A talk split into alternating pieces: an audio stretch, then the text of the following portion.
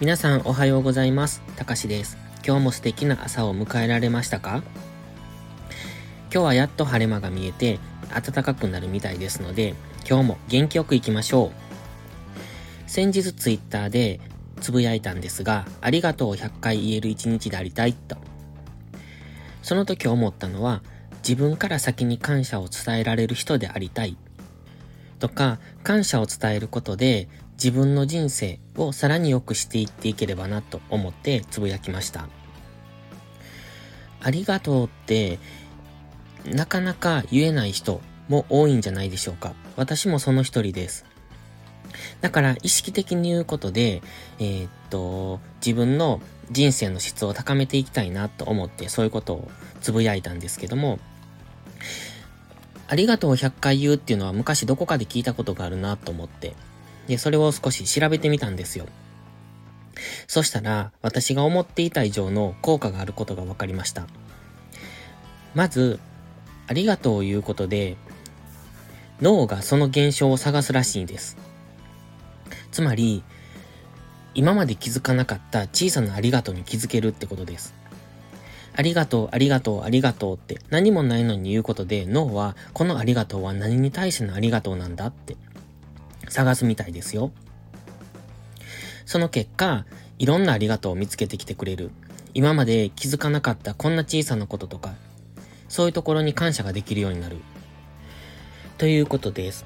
あとは不安が解消したり、他の人へも自然と言葉が出るようになる。自分が家で一人でありがとう、ありがとうって言うことによって、ありがとうの練習ができるんです。そうすると、他の人に対しても自然と今まで感謝ができなかった、うん、感謝ができなかったというよりも、感謝の言葉がなかなか言い出せなかった。そんな人でも、ありがとうって自然と言えるようになるそうです。またそうするとね、そういう人たち同士が今度は集まるようになるんですよ。それは意図的にじゃなくて、自然とそういう風になります。これは類は友を呼ぶっていうことでしょうか。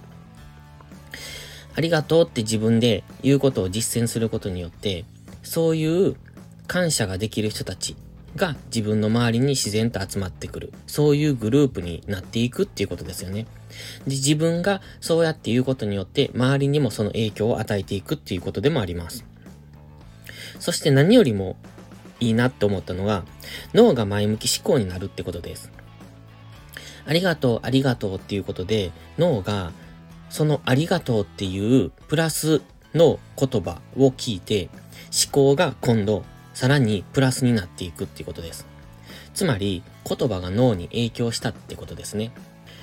先日は、笑顔を作ることによって、それが脳に影響を与えるっていうことをお話ししましたけれども、今回は良い言葉を発することによって、それが脳に影響を与えるってことです。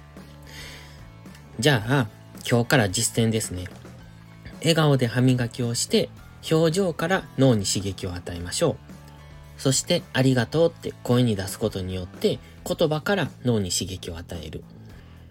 これだけで人生が豊かになるんなら、願ったり叶ったりじゃないですか？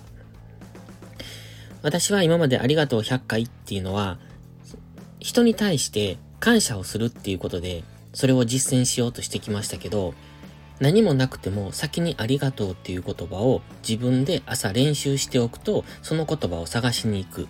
そして小さな感謝に気づける。